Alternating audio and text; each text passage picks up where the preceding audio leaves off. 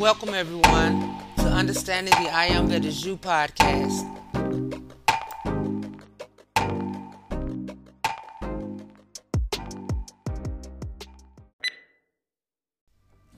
Hey everybody, it's your girl Wynn Ruffin, and I pray all is well with everyone, and your hearts and minds are full of love, joy, and compassion for all your brothers and sisters in spirit.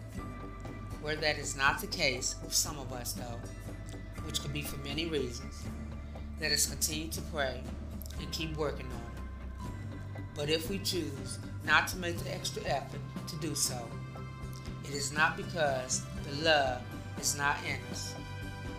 And that's real. Because there is never a lack of love within any of us to share at any time, not with ourselves or anyone else. For the love of the living God dwells within all of us, no matter who or where we are on this earth. And since it is that time of year when there is an elevated concentration of loving energy and higher qualities streaming through the atmosphere, let us be sure to do our part to be more loving in our actions and thoughts as often as possible and share the loving energy of our own mighty I Am presence with all our brothers and sisters in spirit throughout our communities, our country, and all around the world. Amen. Give thanks and praises for love and life. And y'all be loved.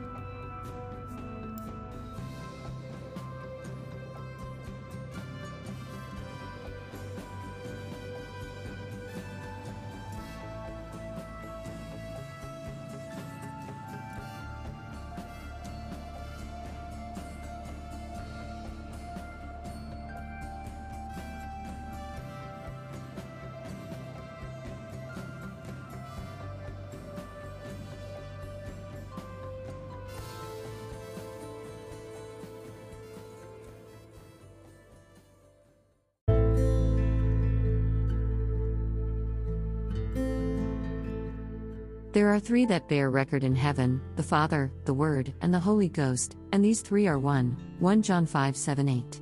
This text, which evidently discloses a belief in the existence of three separate and distinct beings in the Godhead, sets forth a doctrine which was anciently of almost universal prevalence. Nearly every nation, whether Oriental or Occidental, whose religious faith has been commemorated in history, discloses in its creed a belief in the trifold nature and triune division of the deity. St. Jerome testifies unequivocally all the ancient nations believed in the Trinity. A text from one of the Hindu Bibles, the Puranas, will evince the antiquity and prevalence of this belief in a nation of 150 million of people, more than 2,000 years ago. O you three lords, ejaculated Atención, know that I recognize only one God. Inform me, therefore, which of you is the true divinity that I may address to him alone my vows and adorations. The three gods, Brahma, Vishnu, and Shiva, becoming manifest to him, replied, Learn, O devotee, that there is no real distinction between us. What to you appears such as only by semblance? The single being appears under three forms by the acts of creation, preservation, and destruction, but he is one. Now, reader, note the remark here that the ancient Christian fathers almost universally and unanimously proclaimed the doctrine of the Trinity as one of the leading tenets of the Christian faith, and as a doctrine derived directly by revelation from heaven. But here we find it most explicitly set forth by a disciple of a pagan religion more than 3,000 years ago, as the Christian missionary D.O. Allen states, that the Hindu Bible, in which it was found, was compiled 1400 years before Christ and written at a still earlier period. And we find the same doctrine very explicitly taught in the ancient Brahmin, Persian, Chaldean, Chinese, Mexican, and Grecian systems, all much older than Christianity. No writer ever taught or avowed a belief in any tenet of religious faith more fully or plainly than Plato sets forth the doctrine of the Trinity in his Phaedon, written 400 years BC, and his terms are found to be in most striking conformity to the Christian doctrine on this subject, as taught in the New Testament. Plato's first term for the Trinity was in Greek 1. To agathon, the supreme God or Father, 2. The Logos, which is the Greek term for the Word, And 3. Psyche, which the Greek lexicon defines to mean soul, spirit, or ghost, of course, the Holy Ghost. Here we have the three terms of the Christian Trinity Father, Word, and Holy Ghost, as plainly taught as language can express it, thus making Plato's exposition of the Trinity and definition of its terms, published 400 years BC, identical in meaning with those of St. John's, as found in his Gospel, and contained in the above quoted text. Where, then, is the foundation for the dogmatic claim on the part of the Christian professors for the divine origin of the Trinity doctrine? We will here cite the testimony of some Christian writers to prove that the Trinity is a pagan derived doctrine. A Christian bishop, Mr. Powell, declares I not only confess but I maintain such a similitude of Plato's and John's Trinity doctrines as bespeaks a common origin. 13th letter to Dr. Priestley. What is that you say, Bishop? A common origin. Then you concede both are heaven derived, or both heathen derived. If the former, then revelation and heathenism are synonymous terms. If the latter, then Christianity stands on a level with heathen mythology. Which horn of the dilemma will you choose? St. Augustine confessed he found the beginning of John's Gospel in Plato's Phaedon, which is a concession of the whole ground. Another writer, Chateaubriand, speaks of an ancient Greek inscription on the great obelisk at Rome, which reads 1. The mighty God. 2. The begotten of God, as Christ is declared to be the only begotten of the Father, John 1:14. And 3. Apollo the Spirit, the Holy Spirit or Holy Ghost, thus presenting in plain language the three terms of the Trinity. And Mr. Cudworth, in corroboration of this report, says the Greeks had a first God, and second God, and third God, and the second was begotten by the first. And yet, for all that, continues Mr. Cudworth, they considered all these one. In the Platonic or Grecian Trinity, the first person was considered the planner of the work of creation, the second person the creator, and the third person the ghost or spirit which moved upon the face of the waters, and infused life into the mighty deep at creation, the same Holy Ghost which descended from heaven to infuse life into the waters at Christ's baptism. Thus, the resemblance is complete. Mr. Basnage quotes a Christian writer of the 5th century as declaring, the Athenian sage Plato marvelously anticipated one of the most important and mysterious doctrines of the Christian religion, meaning the Trinity, an important concession truly. The oldest and probably the original form of the Trinity is that found in the Brahman and Hindu systems, the terms of which are 1. Brahma, the Father, or Supreme God. 2. Vishnu, the incarnate Word and Creator. 3. Shiva, the Spirit of God, i.e., the Holy Spirit or Ghost, each answering to corresponding terms of the Christian Trinity, and yet 2,000 years older, according to Dr. Smith. We have not allowable space for other facts and citations, as this work is designed as a mere epitome, although we have but entered upon the threshold of the evidence tending to prove that the Christian Trinity was born of heathen parents, that it is an offspring of heathen mythology, like other doctrines of the Christian faith, claimed by its disciples as the gift of divine revelation. Here let it be noted as a curious chapter in sacred history that the numerous divine trinities which have constituted a part of nearly every religious system ever propagated to the world were composed, in every case, of male gods. No female has ever yet been admitted into the triad of gods composing the Orthodox Trinity. Every member of the Trinity in every case is a male and an old bachelor, a doctrine most flagrantly at war with the principles of modern philosophy. For this science teaches us that the endowment of a being with either male or female organs presupposes the existence of the other sex, and that either sex, without the other, would be a ludicrous anomaly, and a ludicrous distortion of nature unparalleled in the history of science. As sexual organs create an imperious desire for the other sex, no male or female could long enjoy full happiness in the absence of the other party. What an unhappy, lonesome place, therefore, the Orthodox heaven must have been, during the eternity of the past, with no society but old bachelors. The Trinity was constituted of males simply because woman has always been considered a mere cipher in society, a mere tool for man's convenience, an appendage to his wants. Hence, instead of having a place among the gods, she led the practical life of a servant and a menial, which accounts for her exclusion from the Trinity. But the time is coming when she will rule both heaven and earth with the omnipotent power of her love nature. Then we shall have no war in heaven, and no fighting on earth. The World 16 Crucified Saviors, by Kersey Graves, 1875.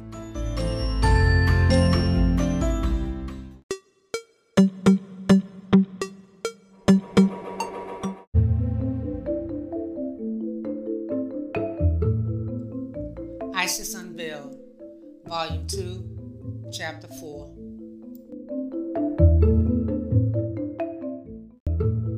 The Gnostic Ophites taught the doctrine of emanations, so hateful to the defenders of the unity in the Trinity, and vice versa. The unknown deity with them had no name, but his first female emanation was called Bythos or depth. It answered to the Shekinah of the Kabbalists, the veil which conceals the wisdom in the cranium of the highest of the three heads. As the Pythagorean monad, this nameless wisdom was the source of light, and Enia or mind is light itself. The latter was also called the primitive man, like the Adam Kadmon or ancient Adam of the Kabbalah. Indeed, if man was created after his likeness, and in the image of God, then this God was like his creature in shape and figure, hence, he is the primitive man. The first Manu, the one evolved from Swayambhuva, he who exists unrevealed in his own glory, is also, in one sense, the primitive man, with the Hindus. Thus, the nameless and the unrevealed, Bythos, his female reflection, and Enia, the revealed mind proceeding from both, or their son are the counterparts of the Chaldean first triad as well as those of the Brahmanic Trimurti. We will compare. In all three systems, we see the great first cause as the one, the primordial germ, the unrevealed and grand all, existing through himself. In the Indian pantheon, Brahma Zios, Chaldean, Alu, Kabbalistic Ensof, Ophite system, the nameless, or secret name. Whenever the eternal awakes from its slumber and desires to manifest itself, it divides itself into male and female. It then becomes in every system the double sex deity, the universal father and mother. Indian pantheon, Brahma. Nara, male, Nari, female. Chaldean, icon or Ensof. Anu, male, Anata, female. Ophite system, nameless spirit. Abrasax, male, Bythos, female. From the union of the two emanates a third or creative principle, the Son, or the manifested Logos, the product of the divine mind. Indian pantheon, Viraj, the son. Chaldean, Bel, the son. A fight system, Ophis, another name for Enia, the son. Moreover, each of these systems has a triple male trinity, each proceeding separately through itself from one female deity. So, for instance, Indian pantheon, the Trinity, Brahma, Vishnu, Shiva, are blended into one, who is Brahma, neuter gender, creating and being created through the Virgin Nari, the mother of perpetual fecundity. Chaldean, the Trinity, Anu, Bel, Hoa, or Sin, Samas, Bin, blend into one who is Anu, double sexed, through the Virgin Mylitta. Ophite system, the Trinity consisted of the mystery named Sige, Bythos, Enia. These become one who is Abrasax, from the Virgin Sophia or Numa, who herself is an emanation of Bythos and the mystery God emanates through them, Christos. To place it still clearer, the Babylonian system recognizes first, the one, Ad, or Adad, who is never named, but only acknowledged in thoughts as the Hindi Swayambhuva. From this he becomes manifest as Anu or Anna, the one above all, Monas.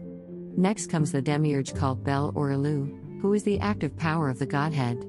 The third is the principle of wisdom, Hia or Hoa, who also rules the sea and the underworld. Each of these has his divine consort, giving us Anata, Belta, and Devkina. These, however, are only like the Saktis, and note specially remarked by theologists. But the female principle is denoted by Mylitta, the Great Mother, called also Ishtar. So, with the three male gods, we have the triad or trimurti, and with Mylitta added, the arba or four, tetraktys of Pythagoras, which perfects and potentializes all. Hence, the above given modes of expression. The following Chaldean diagram may serve as an illustration for all others triad. Anu, Bel, Hoa, Arba El, or fourfold God become with Christians Trinity. God the Father, God the Son, God the Holy Ghost, Mary, or Mother of these three gods, since they are one, or the Christian heavenly tetraktys. Hence, Hebron, the city of Kaberi, was called Kirjath Arba, city of the four. The Kaberi were Axieros, the noble Eros, Axiokersos, the worthy horned one, Axiokersa, Demeter, and Kadmiel, Hoa, etc. The Pythagorean 10 denoted the Arba El or divine four, emblematized by the Hindu lingam, Anu, 1, Bel, 2, Hoa, 3, which makes 6.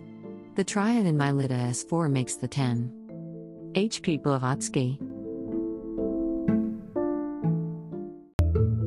Though he is termed the primitive man, Enia, who is like the Egyptian Pymander, The power of the thought divine, the first intelligible manifestation of the divine spirit in material form, he is like the only begotten Son of the unknown Father, of all other nations. He is the emblem of the first appearance of the divine presence in his own works of creation, tangible and visible, and therefore comprehensible. The mystery God, or the ever unrevealed deity fecundates through his will Bythos, the unfathomable and infinite depth that exists in silence, sige, and darkness, for our intellect, and that represents the abstract idea of all nature, the ever producing cosmos. As neither the male nor female principle, blended into the idea of a double sex deity in ancient conceptions, could be comprehended by an ordinary human intellect, the theology of every people had to create for its religion a logos, or manifested word, in some shape or other. With the Ophites and other Gnostics who took their models direct from more ancient originals, the unrevealed Bythos and her male counterpart produce Enneia, and the three in their turn produce Sophia, thus completing the Tetrarchies, which will emanate Christos, the very essence of the Father Spirit. As the unrevealed one, or concealed logos in its latent state, he has existed from all eternity in the Arba Il, the metaphysical abstraction. Therefore, he is one with all others as a unity, the latter, including all, being indifferently termed Enneia, Sige, Silence, Bythos, etc. As the revealed one, he is androgyne, Christos, and Sophia, divine wisdom, who descend into the man Jesus.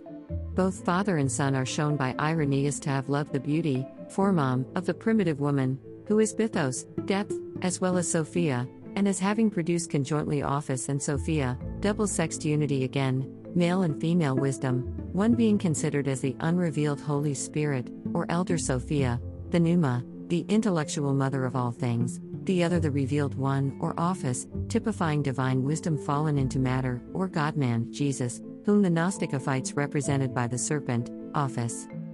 Fecundated by the divine light of the Father and Son, the highest spirit and Enneia, Sophia produces in her turn two other emanations, one perfect Christos, the second imperfect Sophia Achamoth, from Achamoth, simple wisdom, who becomes the mediatrix between the intellectual and material worlds.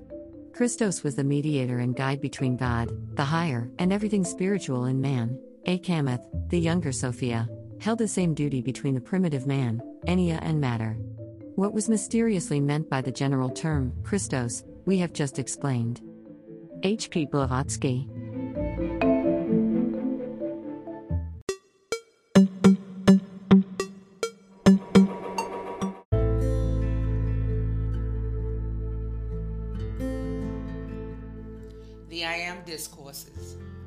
16.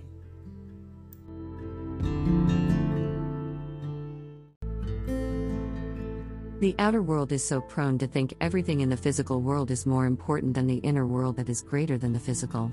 Physical things are only as important as they reveal the perfection, authority, and reality of the beloved I Am Presence, the great angelic host, and the great cosmic beings and cosmic plan of creation. But you who are aware of our presence, you can call into yourselves and into your nation that which we alone can do for your nation, because we can do for your nation what all mankind put together cannot do. So when we ask you to charge yourselves, or you ask us to charge you with fiery truth of the angelic host's sacred fire mastery in you, and sacred fire mastery in the nation that protects it, this becomes the strength of the light in everyone within your borders, to hold a constructive action and render constructive service within the nation, knowingly or unknowingly, to the human intellect. Now, if you do not strengthen the nation from within by the ascended Master's consciousness, which is also the consciousness of the angelic host, into the life of the people, they are not strong enough within themselves to stand against the mass assimilation of the discord of the past and present throughout the world.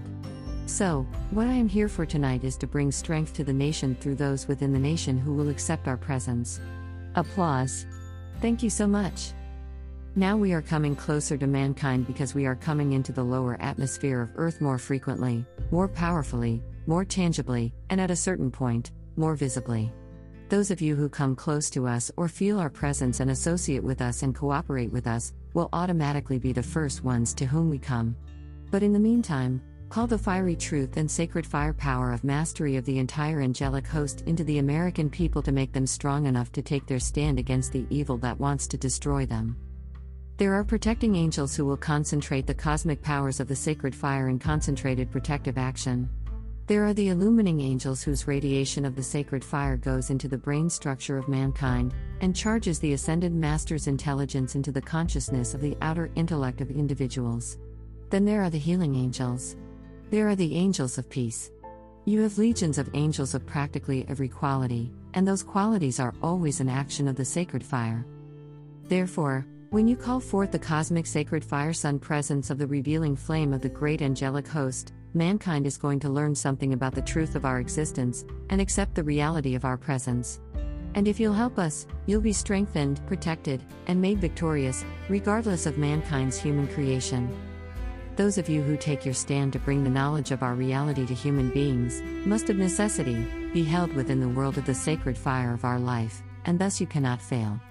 It is to prevent your failure that we are pleading and pleading and pleading with mankind to turn Godward and accept the sacred fire help that is everywhere being offered for the purification and the raising of the people of this world. And it is time someone woke up and stood for the reality of that which can alone bring assistance to all. Applause. Thank you so much. Beloved Archangel Michael.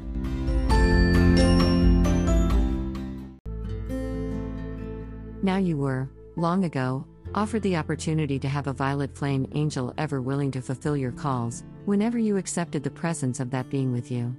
We have mentioned this before, and I bring it to your attention again. When you individualized from the great central sun, an angel of the presence accompanied your life stream into embodiment, and has stood guard over your life stream, and will stand guard over the life stream in embodiment, and between embodiments, until the life stream either ascends or passes through the second death. This is how much life provides protection for the individual who has free will. In addition to that angel that never leaves you, unless you become wholly destructive, in addition to that, anything that you wish to bring into manifestation, any service you wish to render to life, can always be brought into existence, protected, expanded, and carried forth to victorious fulfillment by legions of the angelic host whom the ascended masters send to surround the activity, to hold it protected until you bring it to its victorious accomplishment. This is the continual service the great cosmic law sets into action to help every individual who will make conscious effort to hold to the highest, maintain the harmony and the purity within, and stand guard over all that is constructive. These magnificent activities of life are perfect beyond any of your words to describe. And so we want you, when there seems a lack of understanding in those you contact in the outer world as to who the angels are, and what they can do to help mankind, illumine individuals as much as they can accept from time to time by our explanation of the law. Use the Ascended Master's words to explain the activity of the angelic host, and you will find they contain a radiation that is the comprehending consciousness that frees the individual. From tonight, if you care to pour forth not only your desire, but your call and your command that the people of the United States of America and every other country from whence you come can and must understand the fiery truth of the reality, the assistance, the protection, and the sacred fire presence of the angelic host in the physical world at this time, to do that which only the angelic host can do, and which is the God power brought here to keep the hordes of evil from accomplishing their destruction of that which is within your land, or that which is constructive anywhere in the world. You dare to make that call, and we will prove our presence by the blessing we give and the conditions that we will control. This world was not created to be desecrated and destroyed by mankind's unfortunate human creation. These magnificent activities of life's perfection are power without limit. And now is the time when you need power in the physical octave to be the authority over that which will not serve the constructive way of life at this time. And the angelic host are the power provided, and I am here to release it. Applause. Thank you so much, precious ones. Beloved Archangel Michael,